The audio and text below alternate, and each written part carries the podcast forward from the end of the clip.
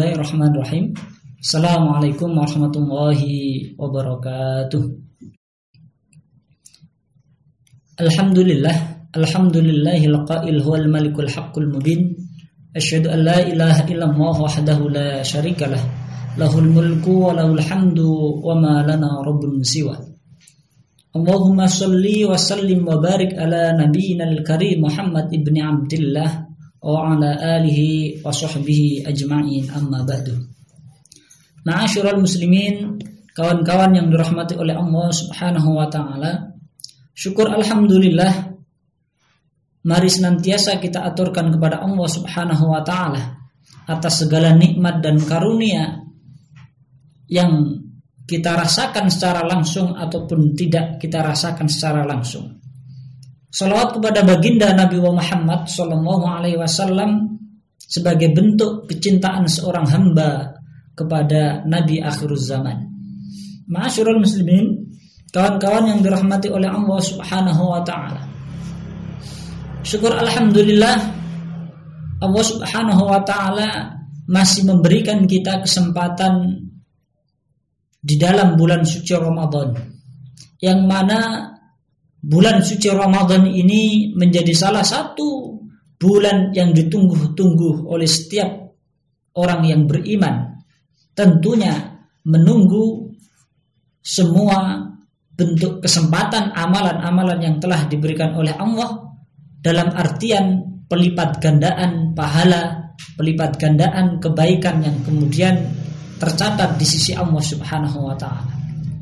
Oleh karena itu Ibnu Attailah Asakandari mengatakan di dalam kitabnya Al-Hikam Ihalatukal a'mala ala wujudil faragh min ru'unatin nafsi.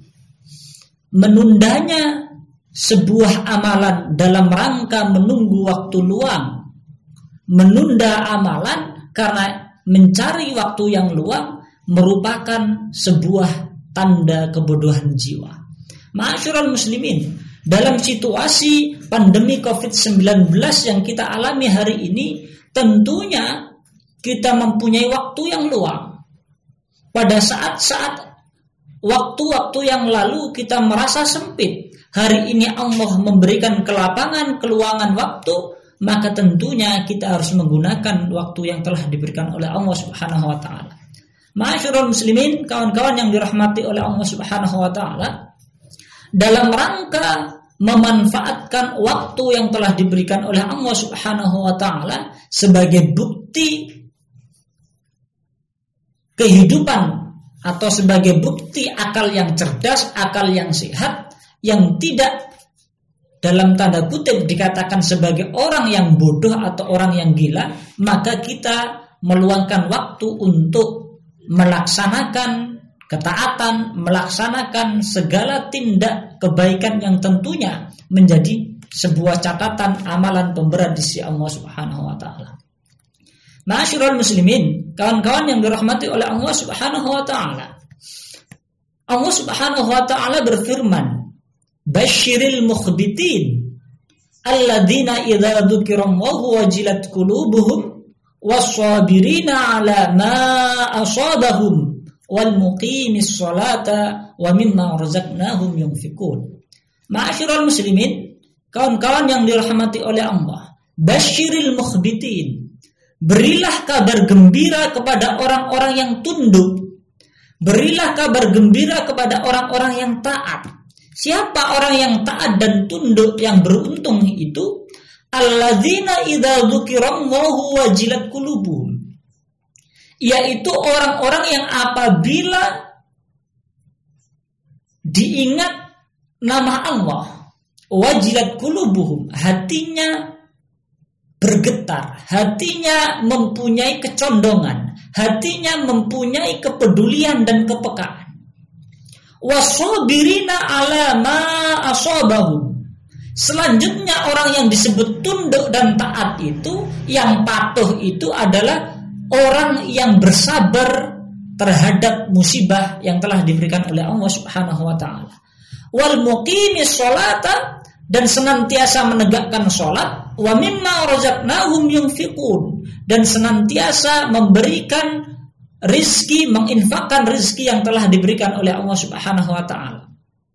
Artinya, ketika kita menengok pada ayat ini, Allah Subhanahu wa taala mengatakan orang yang tunduk, yang patuh itu dalam empat kategori. Yang pertama, orang yang ketika disebut nama Allah ia bergerak, tergerak hatinya. Yang kedua, ia senantiasa sabar dalam setiap musibah. Yang ketiga adalah senantiasa menegakkan sholat. Yang keempat, senantiasa berinfak dalam segala kondisi yang telah diberikan oleh Allah Subhanahu wa taala. Dalam kesempatan sore hari ini kita akan membahas salah satu daripada indikator ketundukan seorang hamba kepada Allah. Apa itu? Wasabirina ala ma asabahum. Orang yang sabar ketika Allah menimpahkan sebuah musibah terhadap dirinya. Masyurul muslimin, kawan-kawan yang dirahmati oleh Allah Subhanahu wa taala. Sebelum kita membahas lebih lanjut, mari kita kemudian mendengarkan sabda baginda Nabi Muhammad sallallahu alaihi wasallam. Ajaban li amril mu'min, inna kullu umrahu khairun. Wa laysa dzaka li ahadin illa al mu'min. In asabatu syarra syakara fa kana lahu khairun. Wa in asabatu dharra sabara fa kana lahu khairun lah. Ma'syiral muslimin kawan-kawan yang dirahmati oleh Allah Subhanahu wa taala di mana pun kawan-kawan berada ajaban li amril mukmin sungguh menakjubkan perkara orang mukmin setiap orang mukmin dinilai istimewa dan sungguh sangat menakjubkan. Kenapa demikian?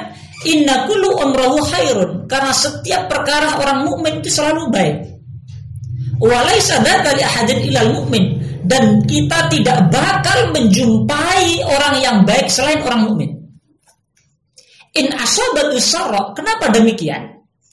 Ketika ia ditimpa, diuji dengan sebuah musibah yang baik, yang sifatnya adalah kenikmatan, yang sifatnya ia senang, yang sifatnya menjadikan ia gembira dengan hadirnya ujian itu, entah itu materi, entah seorang yang berharap dengan keturunan kemudian hamil lahir seorang keturunan, entah kemudian jabatan yang naik, entah kemudian kesehatan orang yang sakit ingin sehat kemudian diberikan rasa sehat, apa pun yang sifatnya menjadikan seorang itu bahagia, syakar, maka orang yang beriman itu bersyukur.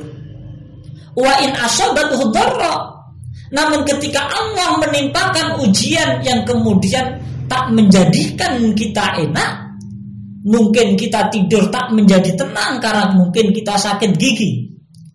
Ataupun mungkin kita sakit kepala, ataukah mungkin kita ditimpa penyakit-penyakit yang lain tak terlepas pada kesempatan uh, bulan-bulan ini kita ditimpa oleh Allah, diuji oleh Allah dengan wabah COVID-19 itu pun bagian dari ujian Allah. Sabar, fakana lahu khairun lah. Maka orang mukmin yang beriman kepada Allah ia sabar. Fakana lahu khairun lah maka kesabaran itu menjadi baik bagi diri seorang mukmin itu. Masyurul muslimin. Kawan-kawan yang dirahmati oleh Allah, artinya orang yang sabar harus didahului terlebih dahulu dengan keimanan yang melekat terhadap dirinya. Maka orang yang beriman akan berbuah dan berbuah kesabaran. Maka buah dari keimanan di antaranya adalah kesabaran maka kesabaran ini menjadi alat bagi setiap manusia yang beriman untuk menghadapi setiap situasi kehidupan. Bukankah Allah Subhanahu wa taala berfirman, "Wasta'inu bis-sabri was-shalah." Mintalah kepada Allah dengan sabar dan sholat. Senada dengan ayat yang kita baca. Apa? Tanda orang yang tunduk kepada Allah itu di antaranya adalah sabar di dalam musibah. Yang kedua adalah wa muqimis. Orang yang menegakkan sholat. Artinya dalam setiap situasi ia senantiasa memohon kepada Allah dengan sabar akan adanya. Ma'asyiral muslimin, kawan-kawan yang dirahmati oleh Allah Subhanahu wa taala. Oleh karena itu, Syekh Zain Al-Habsi mengatakan kesabaran terbagi menjadi empat hal. Yang pertama, sabar di dalam menghadapi musibah. Ma'asyiral muslimin, kawan-kawan yang dirahmati oleh Allah Subhanahu wa taala. Pada kesempatan Kali ini Allah Subhanahu wa taala menimpa memberikan ujian kita dengan musibah coronavirus. Maka kesabaran harus dimunculkan. Apa? Sabar dalam menghadapi musibah. Sabar bukan berarti yang kemudian kita diam tak melakukan apa-apa. Tetapi sabar dalam artian kita menerima ketentuan Allah wa razaqahum wa azza. Sebagaimana dikatakan oleh para ulama, Thalathun man kunna fihi. Akal seseorang akan menjadi sempurna ketika ia mempunyai tiga hal. Apa itu? Man nafsah. Siapa yang tahu jati dirinya. Wa lisanu. Dan ia mampu menjaga lisannya. Wa azza dan orang yang mampu menerima ketentuan Allah Subhanahu wa taala. Maka kesabaran yang dimaksud adalah menerima ketentuan Allah, selalu berhusnudzon kepada Allah dalam setiap situasi. Ma'asyiral muslimin, kawan-kawan yang dirahmati oleh Allah Subhanahu wa taala. Maka yang pertama sabar di dalam menghadapi musibah. Menerima ketentuan Allah. Tentunya penerimaan ini tidak kemudian kita menerima lantas kemudian kita berdiam diri, tidak. Maka tentunya kita menerima ketentuan Allah, selanjutnya kita menjemput jalan agar kemudian kita mampu keluar dari sebuah permasalahan. Ikhtiar.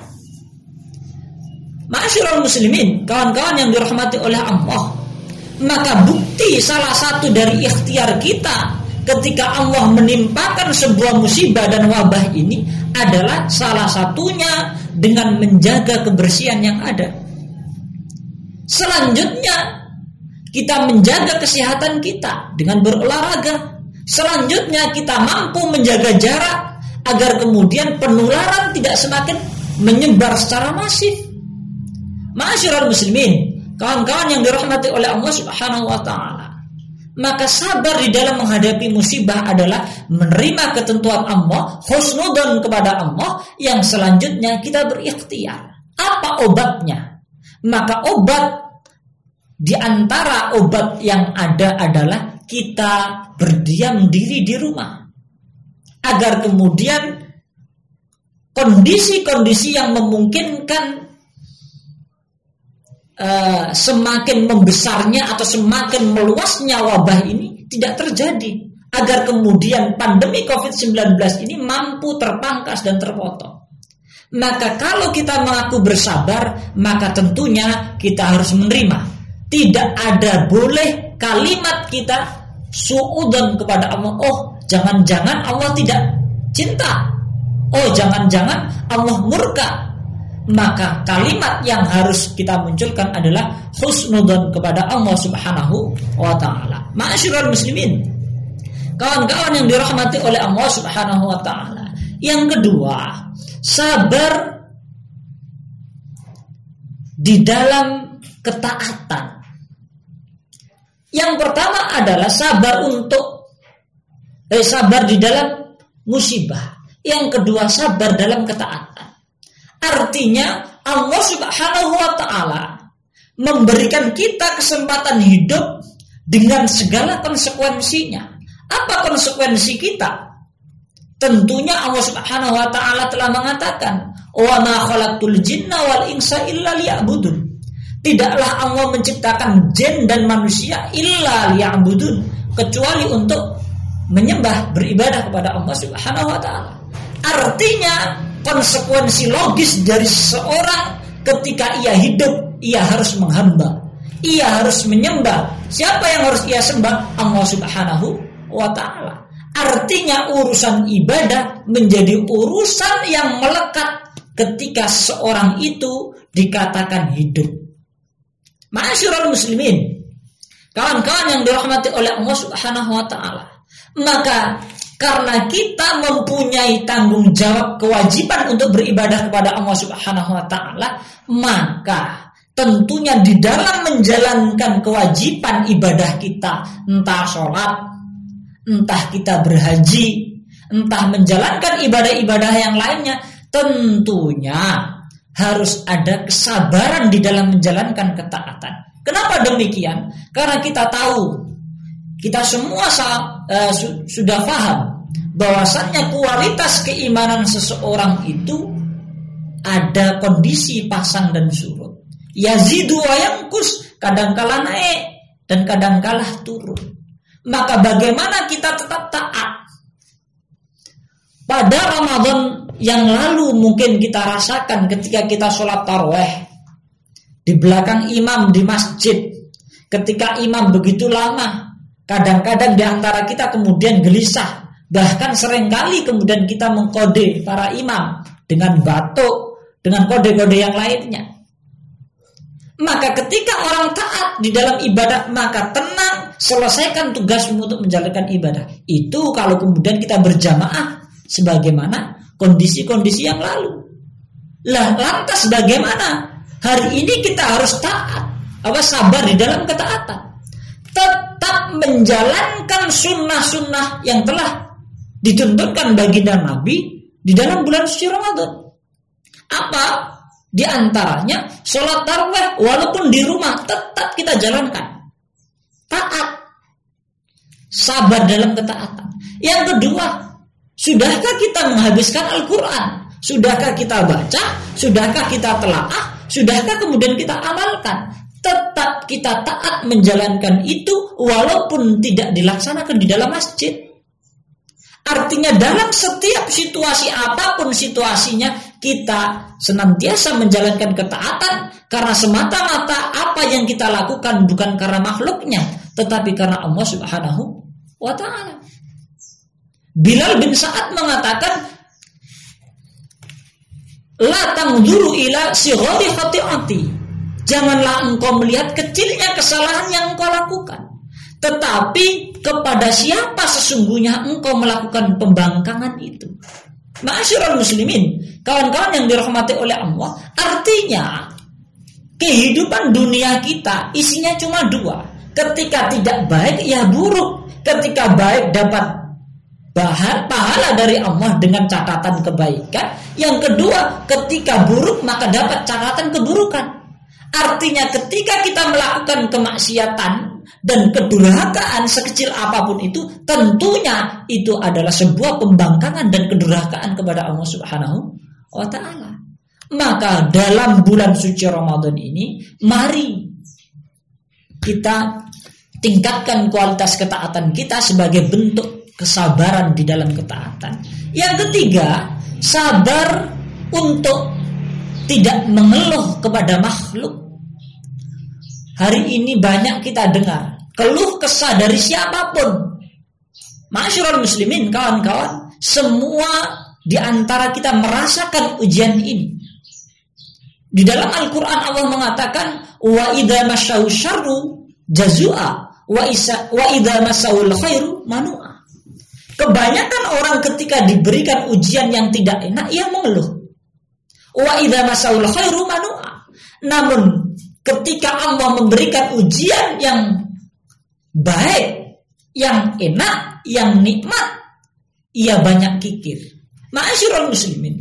Maka ketika hari ini Allah menguji dengan pandemi COVID-19 ini sabar. Tentunya Selanjutnya yang kita lakukan adalah berkeluh kesah kepada Allah, bukan kepada makhluknya terlebih dahulu, tetapi meminta kepada Allah terlebih dahulu agar kita diberikan ketenangan, kekuatan, selanjutnya kita mampu berpikir secara jernih. Kenapa? Karena kemudian kita sudah memasrahkan segala kondisi kepada Allah, tentunya pasrah dengan aturan yang telah ditentukan Allah. Apa aturan yang ditentukan Allah? pasrahnya seseorang, tawakalnya seseorang tentunya dengan ikhtiar yang ada. Ma'asyiral muslimin, kawan-kawan yang dirahmati oleh Allah Subhanahu wa taala. sabar di dalam musibah, sabar di dalam ketaatan, sabar di dalam tidak mengeluh kepada makhluk. Selanjutnya yang keempat adalah sabar di dalam kemaksiatan.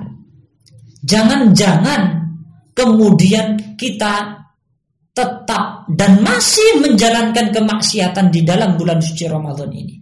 Maka ketika kita hendak ataupun ingin melakukan kemaksiatan, tahan. Maka menahan kemaksiatan itu adalah bagian dari kesabaran di sisi Allah Subhanahu wa taala. Ma'asyiral muslimin, kawan-kawan yang dirahmati oleh Allah Subhanahu wa taala. Allah Subhanahu wa taala berfirman, "Wa nabluukum bisyarri wal khairi fitnah, wa nabluwakum bisyarri wal khairi fitnah, wa ilaina turja'un."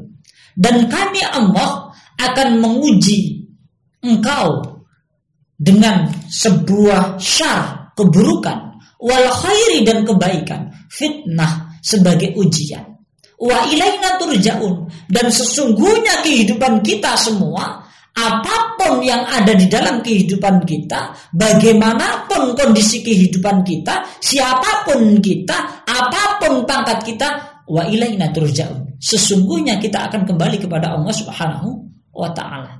Artinya ujian apa pun yang kita hadapi terima dengan segala ketentuan yang ada. Kalau itu ujian yang baik terima dengan kesyukuran. Kul alhamdulillah. Kalaupun itu ujian yang tak mengasihkan, yang memberatkan, terima dengan segala kesabaran yang ada. Ma'asyiral muslimin, kawan-kawan yang dirahmati oleh Allah Subhanahu wa taala. Wala khaira fi man aqahul hurru wal burdu kaifa tuktasabu sifatil jaddi. Tidaklah seseorang itu memperoleh kebaikan di dalam setiap urusannya. Ketika kondisi panas yang menyengat dirinya, ia jadikan alasan. Ketika kondisi dingin yang menusuk ke dalam tulangnya, ia jadikan alasan. Kaifa tasabu sifatil jaddi? Maka bagaimana mungkin kita memperoleh sifat kesungguhan? Padahal kesuksesan seseorang itu tak terlepas dari kesungguhan maka kondisi rintangan apa pun gangguan eksternal ataupun internal tentunya harus kita hadapi dengan kesungguhan yang ada. Allah Subhanahu wa taala berfirman, "Am hasibtum an tadkhulul jannah wa lamma ya'lamillahu alladziina jahadu minkum wa ya'lamas sabirin." Jangan mengira engkau akan masuk surga padahal belum nyata kesungguhanmu. Namun tidak berhenti di sini. Wayak lama sobirin. Artinya kesungguhan dan juga kesabaran dirimu. Artinya surga ditempuh dengan kesungguhan. Selanjutnya dengan sebuah kesah, kesabaran. Maka pantas ketika Allah mengatakan di dalam Al-Quran sebagai bentuk pengingat kita wasta'inu beri wasolah mintalah kepada Allah dengan sabar dan sholat Ma'asyiral muslimin kawan-kawan yang dirahmati oleh Allah Subhanahu wa taala. Maka sebagai penutup kami sampaikan kepada jamaah semuanya, kepada kawan-kawan semuanya, sabar di dalam menghadapi musibah harus senantiasa ada dalam diri kita. Sabar untuk taat di dalam setiap ibadah kita. Sabar di dalam menghadapi kemaksiatan agar kemudian tidak kita melakukan kemaksiatan yang ada. Yang keempat, sabar untuk tidak lebih dahulu mengeluh kepada makhluk, tetapi kita memohon, meminta kepada Allah Subhanahu wa taala. Iya karena abudu wa iya karena stain. Masyarul muslimin, kawan-kawan yang dirahmati oleh Allah Subhanahu wa taala. Ada beberapa pertanyaan yang disampaikan kepada kami saya bacakan pertanyaan ini. Ustaz, apakah musibah COVID-19 ini adalah termasuk tanda-tanda kiamat? Karena beberapa hari ini ada berita mengait-ngaitkan musibah ini dengan teori konspirasi. Ma'asyiral muslimin, Kawan-kawan yang dirahmati oleh Allah Subhanahu wa taala, tentunya ketika kemudian kita menjalankan setiap aturan kehidupan ini tentunya harus dengan panduan. Apa itu panduannya? Al-Quran dan Sunnah. Sebagian ulama mengatakan minal ajaibi wal ajaibu jummah yakrubat dalilu wa ma ilahi wusul kal aishi fil baida'i yaqtuluha dama wal ma'u wal ma'u fawqa duhuriha mahmul. Ada orang yang sangat aneh. Ia diberikan petunjuk di depannya tidak ia ambil. Maka orang yang aneh ini seperti onta yang mati di padang pasir, mati kehausan. Padahal air persis ada di punggungnya. Artinya ketika onta mempunyai air di punuknya, ia habis minum. Dan ketika onta habis minum, tentunya ia mati bukan dalam kehausan tentunya. Seharusnya ia mati dalam kondisi uh, kekenyangan air. Tetapi kenapa bisa demikian? Tak perlu difikirkan karena sesungguhnya onta tak berakal, maka biarkan onta mati dalam kehausan walaupun nyatanya ia tidak kehausan. Tetapi yang perlu kita pikirkan kita yang berakal, yang diberikan pemikiran oleh Allah, diberikan petunjuk kehidupan Al-Quran tidak kita gunakan, maka kitalah orang yang paling aneh. Kawan-kawan yang dirahmati oleh Allah Subhanahu wa taala. Lantas bagaimana kita mensikapi apakah musibah ini bagian daripada tanda-tanda kiamat? Di dalam hadis dalam Al-Qur'an disampaikan bahwasanya tanda-tanda kiamat di antaranya adalah banyaknya musibah-musibah yang terjadi. Banyaknya gempa-gempa yang terjadi. Tentunya kalau kita berpikir sehat, tak mungkin kiamat ini semakin jauh, tetapi tentunya kiamat ini semakin mendekat. Artinya apa? Boleh jadi mungkin tanda kiamat. Tetapi kita tidak bisa mengatakan secara eksplisit, tidak bisa mengatakan bahwasanya real ini tanda-tanda kiamat. Kenapa demikian? Wallahu a'lam. Kawan-kawan yang dirahmati oleh Allah Subhanahu wa taala. Karena yang tahu hari kiamat hanyalah Allah Subhanahu wa taala. Bahkan baginda Nabi ketika ditanya oleh malaikat malaikat Jibril, baginda Nabi hanya memberikan ciri-ciri atau uh, tanda-tandanya. Perihal kemudian tanda-tanda hari kiamat. Di antara tanda-tanda hari kiamat yang hari ini sudah bermunculan adalah seorang budak yang melahirkan tuannya, seorang ibu yang melahirkan tuannya. Dikandung maksud apa?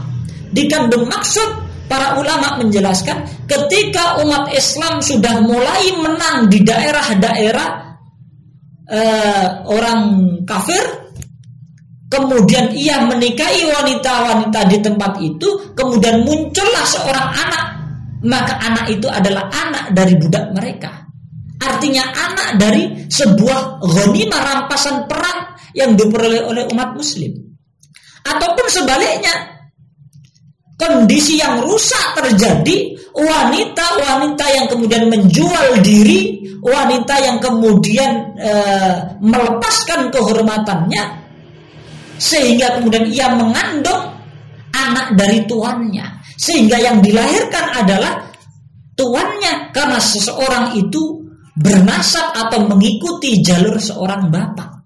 Ma'asyiral muslimin, kawan-kawan yang dirahmati oleh Allah Subhanahu wa taala, terkait dengan tanda-tanda kiamat tentunya sudah disampaikan baginda Nabi sangat banyak.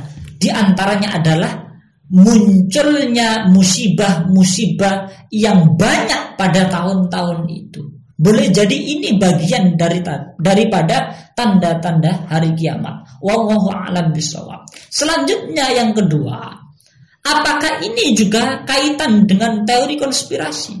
Masyarul muslimin, kawan-kawan yang dirahmati oleh Allah Subhanahu wa taala. Walan tardha angkal yahudu walan nasara hatta tattabi'a millatahu. Walan tardha kalimat lam di sini menunjukkan sekali-kali tidak akan bukan menggunakan kalimat lam atau lamun nafi atau lamun nahyi yang bermakna tidak tetapi tidak bakal kesampaian Artinya apa? Orang Yahudi dan Nasrani tidak bakal redho dengan kita umat Islam di mana pun kita sampai kemudian kita mengikuti apa yang ia inginkan. Artinya ketika ayat itu kita pahami, tentunya setiap segala siasat akan ia lakukan untuk tercapainya sebuah tujuan yang mereka inginkan. Maka Allah Subhanahu wa taala mengatakan walan tardo. Tidaklah mereka akan ridho Siapa? Orang Yahudi dan Nasrani. Hatta sampai kita orang yang muslim yang beriman tattabi'a millatahu mengikuti milah mereka, mengikuti agama mereka dalam artian murtad ataupun kita merusak agama kita sendiri. Ma'asyiral muslimin, kawan-kawan yang dirahmati oleh Allah Subhanahu wa taala, wallahu alam bisawab. Sekali lagi kami aturkan, kami sampaikan kepada kawan-kawan semuanya sabar mari senantiasa kita tingkatkan. Ya ayyuhalladzina amanu biru wasabiru warabitu. Wahai orang-orang yang beriman, tingkatkan kesabaranmu dan tingkatkan lagi kesabaranmu dan senantiasa berjaga-jagalah di bentengmu. Artinya apa? Kita senantiasa mempunyai standar ganda di dalam kehidupan. Kalaulah Allah menguji seperti ini, maka apa yang kita lakukan? Kalaulah Allah menguji seperti ini, apa yang kemudian kita laksanakan. Maka apa pun yang telah diberikan oleh Allah Subhanahu wa taala tentunya harus kita terima dengan segala penerimaan yang baik. Selanjutnya apa pun yang telah diberikan oleh Allah Subhanahu wa taala tentunya sesuatu yang telah ditimpakan oleh Allah itu adalah sesuatu yang kita mampu untuk menghadapi dan menanggungnya. La yukallifullah nafsan illa wus'aha. Sebagai penutup kami sampaikan kepada kawan-kawan semuanya. Laisal khaifu man baka walakinnal khaifu man taraka ma yaqdiru alaih. Tidaklah orang yang takut itu adalah orang yang sekedar menangis. Tetapi orang yang takut itu adalah orang yang mampu meninggalkan sesuatu yang ia harus tinggalkan. Apa yang harus ia tinggalkan? Kemaksiatan kepada Allah Subhanahu wa taala.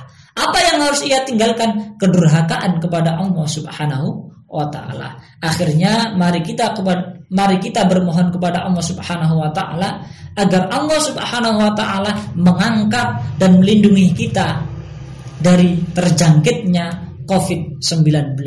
Allahumma inna na'udzubika minal barasi wal junun wal judam wa min sayyi'il asqam. Sekian kurang lebihnya kami mohon maaf. Nasrun minallahi wa fathun qarib. Assalamualaikum warahmatullahi wabarakatuh.